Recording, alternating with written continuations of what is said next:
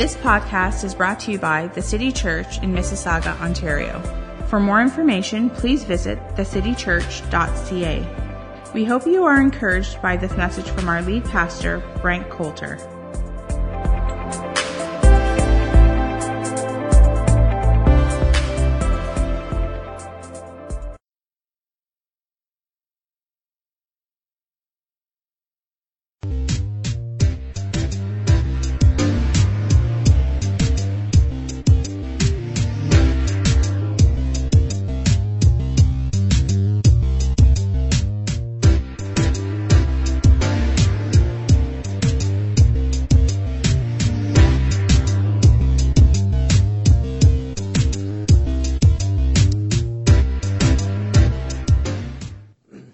Good morning again. We are in week six of our series that we have called Faith Supplement. So turn with me in your Bibles this morning to 2 Peter chapter 1, and we'll read again this portion of Scripture that we're reading. This portion of Scripture, as we have said each week, that this is written by the Apostle Peter, one of the closest um, disciples to Jesus. And he's writing something at the end of his life that he feels is very important uh, for the church to know so we can look at it and we can also glean information from this same portion of Scripture. And as we've mentioned, how many of you ever take vitamins or supplements of any kind? That maybe you uh, realize there's something deficient in your diet, or you go to the doctor and the doctor says you're missing this and your, your count of this is low or something, so you need to take these vitamins, um, that those things supplement our diet. And Peter is using that same idea, that same illustration in these, uh, the scripture that we're reading uh, that all of these things that we're discussing and reading about, they supplement our faith or they add to our life of faith and they help us live effective, uh, successful lives. So let's read it here in 2 Peter chapter 1, verse 3 says this. His divine power has granted to us all things that pertain to life and godliness through the knowledge of him who it, called us to his own glory and excellence. So God has given us what we need for our lives. From Sunday to Sunday, every day that we live, uh, in our families, on our jobs, God gives us what we need specific for this moment in your life. All the decisions that you have to make, all the things that you do, have to do and accomplish, and everything that you have to be a part of. That the scripture is telling us that our relationship with God, that He gives us everything that pertains to life, not church services, but when we live our lives on a daily basis, that God is there um, with our relationship with Him, and He's giving us what we need. Verse 4 By which He has granted to us His, his precious and very great promises, so that through them you may become partakers of the divine nature, having escaped from the corruption that is in the world because of sinful desire. For this very reason, make every effort to supplement your faith. And that's where we're talking about in this series with virtue, and virtue with knowledge, and knowledge with self control, and self control with steadfastness, and steadfastness with godliness, what we'll be talking about today, and godliness with brotherly affection, and brotherly affection with love. For if these qualities are yours and are increasing, they keep you from being ineffective or unfruitful in the knowledge of our Lord Jesus Christ. So Peter is suggesting to us that all of these qualities that we uh, just read through, that were just listed, that we have faith in God. We've put our trust in God for our now and for our eternity. And that all these qualities that we need to add to our faith. And if we do these things, that these things would be increasing in our lives, we wouldn't be ineffective or unfruitful. God doesn't want us to be ineffective or live unfruitful lives. And so what Peter is saying is yes, we have our destination set. Yes, we are in a relationship with God. And then life isn't all about waiting to die. Life isn't about all about waiting to get to heaven or waiting for Jesus to return. That Peter is saying that we want to add these things to our lives. We want them to uh, be growing so that we're not ineffective. From this day to the day we die or when Jesus returns, that all of those days are important. And God wants us to be fruitful with the gifts and talents that He's given us, what He's placed on the inside of us. And then with all of these qualities, and a lot of them are um, additions to our character, when we add these things to our character, we can live effective lives. Because ultimately, that's what we want. We don't want to live a wasted life. We want to live effective in the lives that God has given us. And he says this For whoever lacks these qualities is so nearsighted that he is blind, having forgotten that he was cleansed from his former sins. Therefore, brothers, be all the more diligent to confirm your calling and election. For if you practice these qualities, you will never fall. So as we read about these qualities and we study them and we look and see what the scripture says about them, we're supposed to be putting them into practice, not just have the information, not just have the knowledge or know what the definition is of all these things, but we, we practice them and we put them into practice in our lives so that we don't fall, so we don't mess up, so we don't get off track. And this is what Peter is saying is very important to us. So all of these things tell us that our conduct matters. How we live our lives makes a difference. So as we look at that, this list, it's very important for us to understand again that we don't do all of these things. We don't learn about virtue and knowledge and self-control as to get God's approval. See, religion tells us if we do all of these things, then maybe God will love us and maybe we'll get to be in heaven with him when we die and maybe he will accept us. No, the gospel message tells us that because of Jesus, we are loved and we are accepted and God has given us his grace. And so from this place of acceptance and salvation of love and salvation and love, we obey God. That the Holy Spirit comes in our lives at this moment of salvation and then God empowers us by His Spirit to do all of these things on this list. We don't do the list to get accepted. We are only accepted because of Jesus. So God helps us to do all of these things because He wants us to live effective and fruitful lives. So, so far in this series, as we mentioned, we've looked at faith. The first week, we talked about faith. And if you missed any of these messages, they're all available on our website or through our podcast and also our church app. So we just laid a foundation week one. What does it mean to live and walk by faith?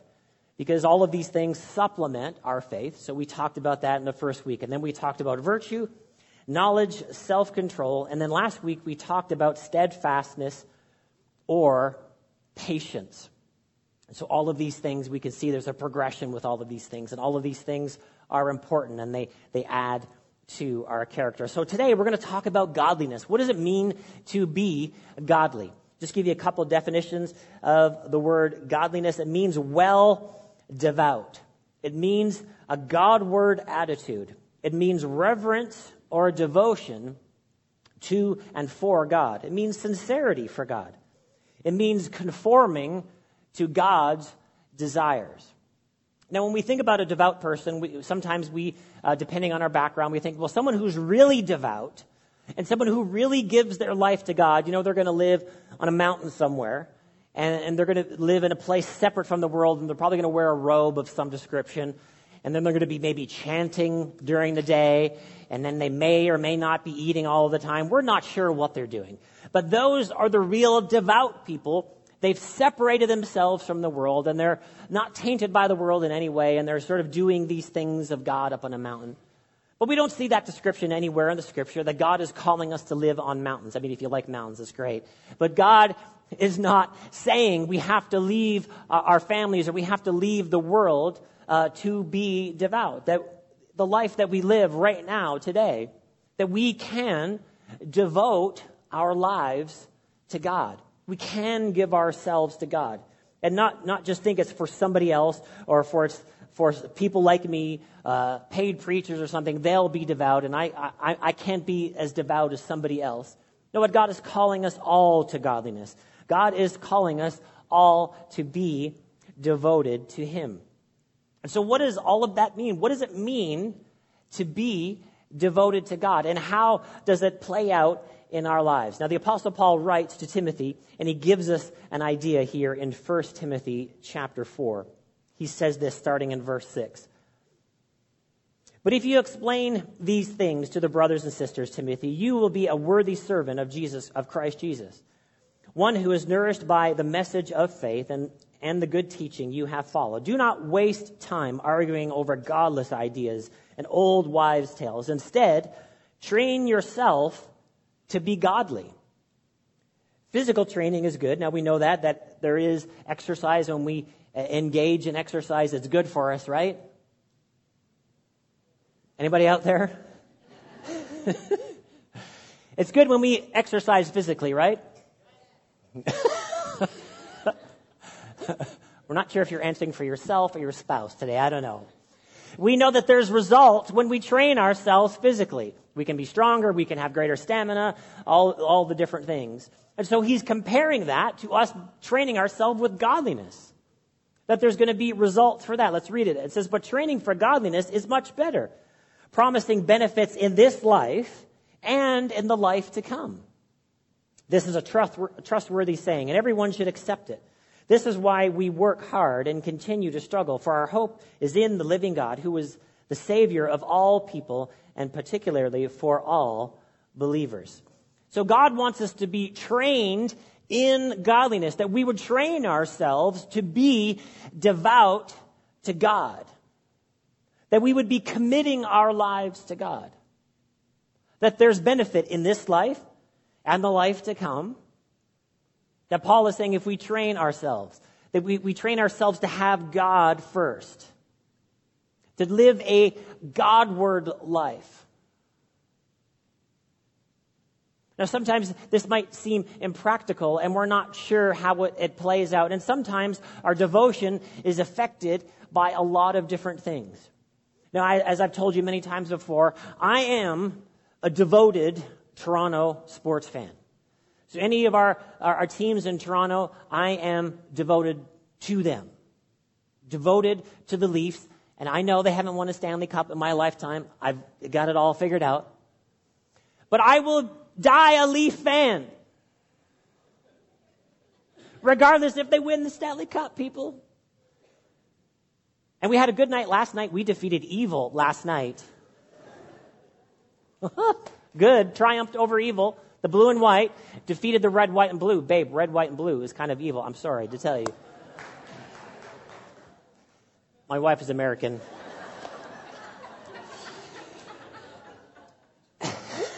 But I am devoted to all teams Toronto, the Leafs and the Raptors and the Blue Jays and TFC and the Argos. The Argos, I'm not really into CFL, but I'm cheering for the Argos this afternoon. See, but what happens, eh, some of the friends that I've grown up with, long suffering Leaf fans, who are no longer Leaf fans, they say things like this to me. I just want to cheer for a winner.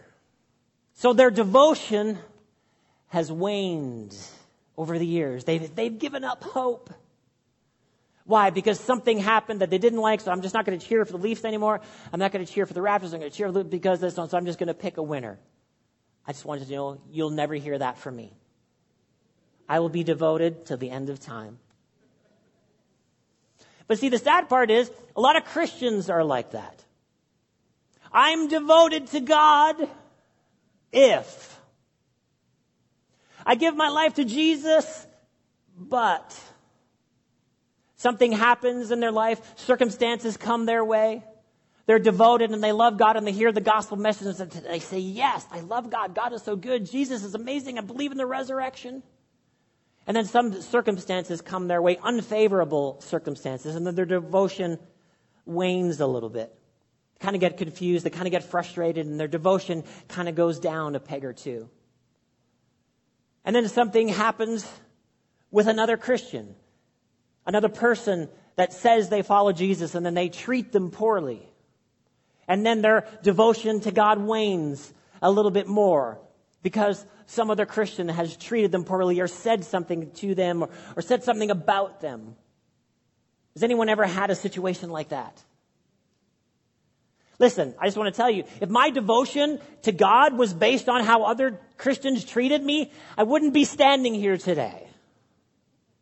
Because there's some mean and nasty Christians in the world. And a bunch of them are on YouTube. But we can't decide if we're going to be devoted to God because of circumstances. And we can't decide if we're going to be devoted to God based on how other Christians treat us. All of those things are separate from who God is and what God has provided for us and the fact that God calls us to be devoted to Him. That we would devote our lives to Him, our Creator, our Savior, the one who loves us, the one who cares about us more than anybody, the one who understands us better than anyone, the one who knows what you're good at, the one who knows what He's blessed you with we devote our lives to Him that we would grow in godliness, that we would grow in devotion, not have our devotion wane or fall away based on circumstances or things that happen to us from other people. See, God is working things out in us. God is growing us up. So when we think about this idea of growing in godliness, why is God growing us in devotion to Him? See, we have a moment of salvation. There's a moment in our lives when we say yes to Jesus. Our destination has changed. We know God. We're in a relationship with God. But there's this big theological word called sanctification. And what that just means is that we are set apart for God's purposes. And then for the rest of our lives, we are growing in the sanctification process, that we are set apart for God's purposes. Now, salvation is in a moment when we say yes to Jesus, but sanctification is the rest of our lives. That all of us can continue to grow in godliness. In other words, none of us are perfect in this area, except maybe my wife, but the rest of us are still growing. And like I say, if you are perfect and you are full grown in all of these areas, this isn't the church for you. Because the rest of us are still growing. The rest of us are still learning. We've got some room to grow in our lives. So God is working th- some things out. He wants us to grow in godliness, but why? Why does God want us to grow in godliness?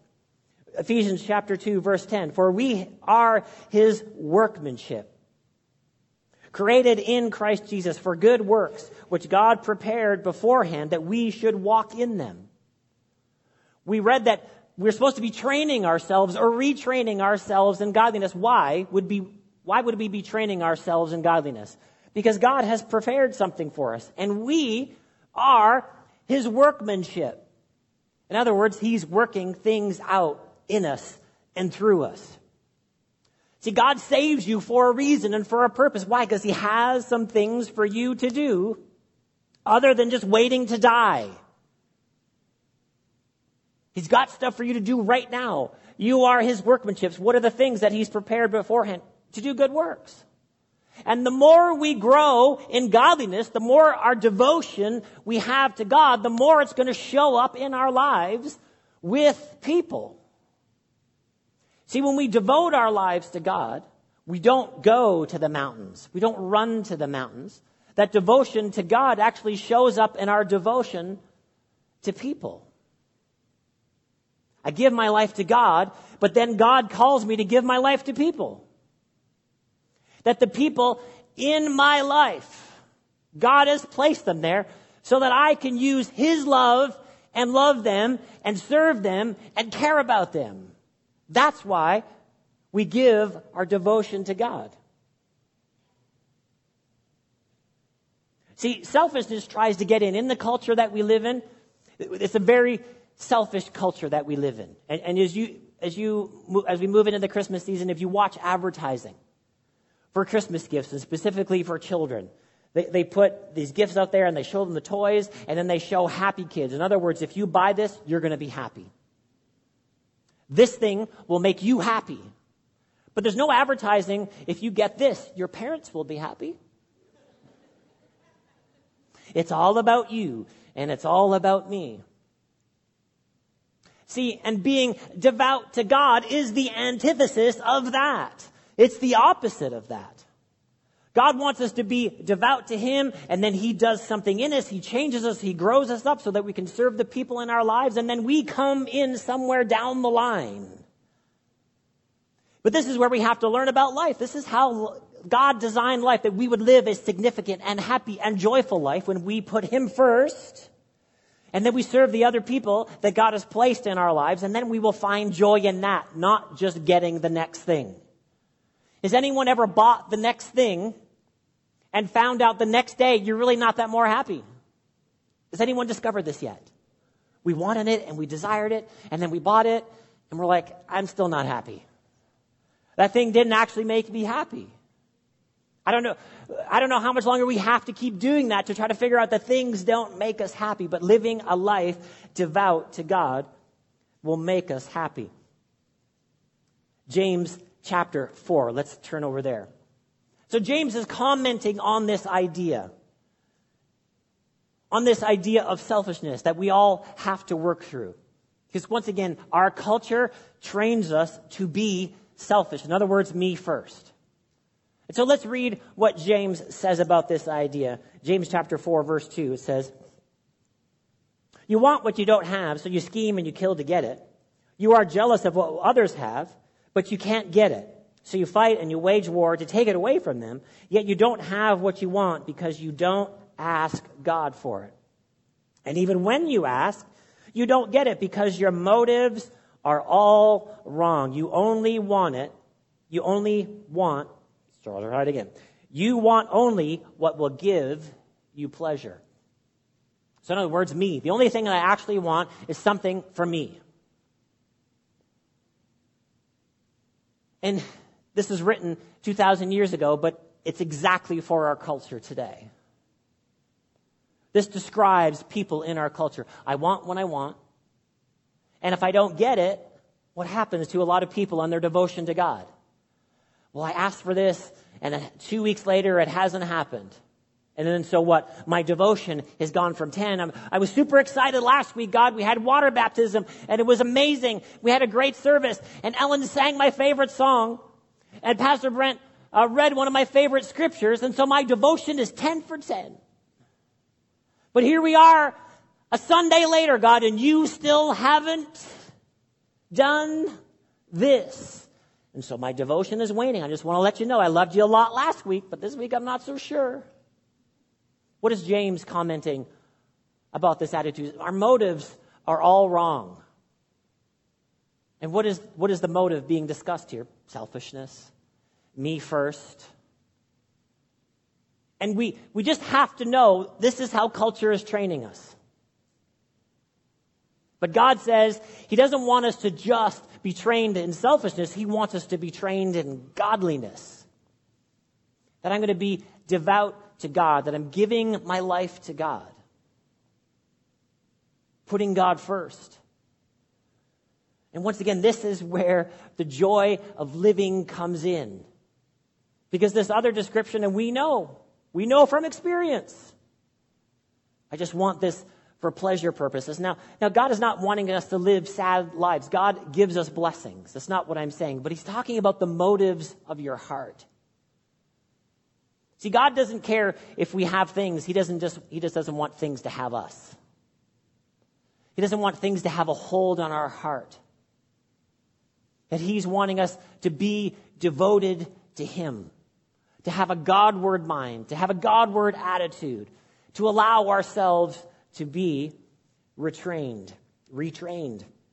Let's read about uh, the early church. Acts chapter 2, verse 42 says this And they devoted themselves to the apostles' teaching and the fellowship, to the breaking of bread and the prayers.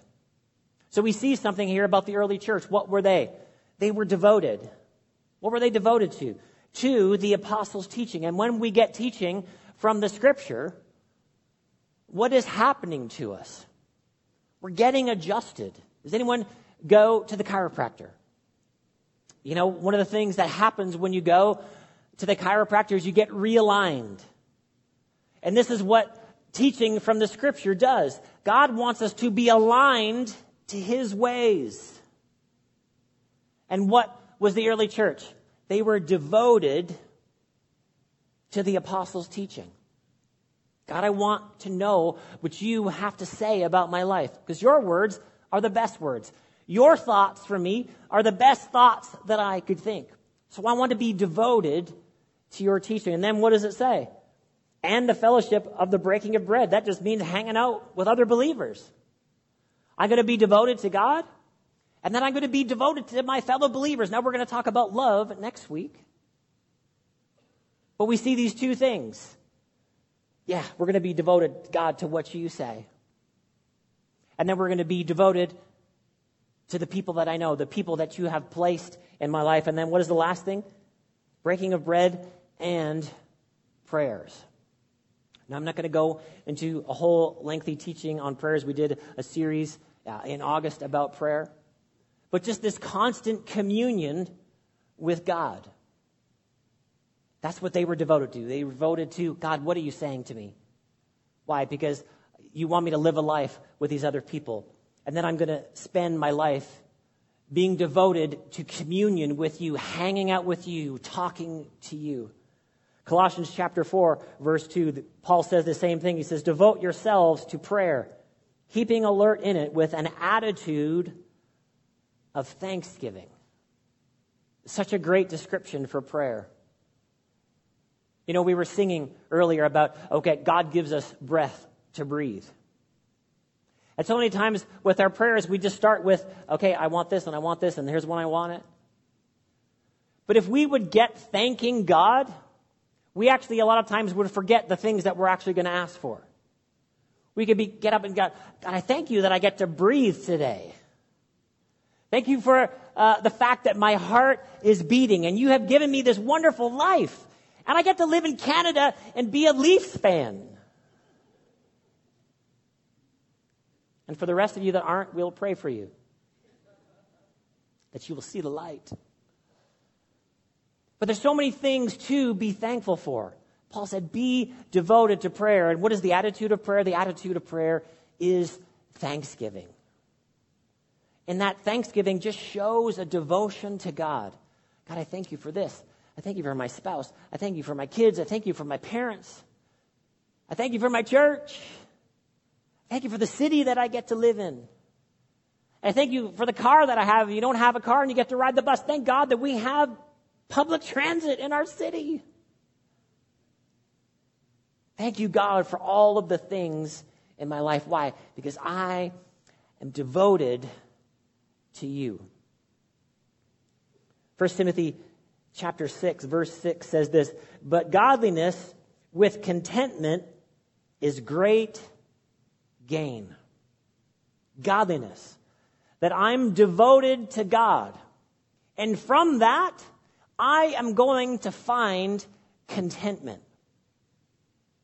Listen, if, if you're old enough in here, you know that the, the gifts, I hope you get all of the gifts that you want at Christmas.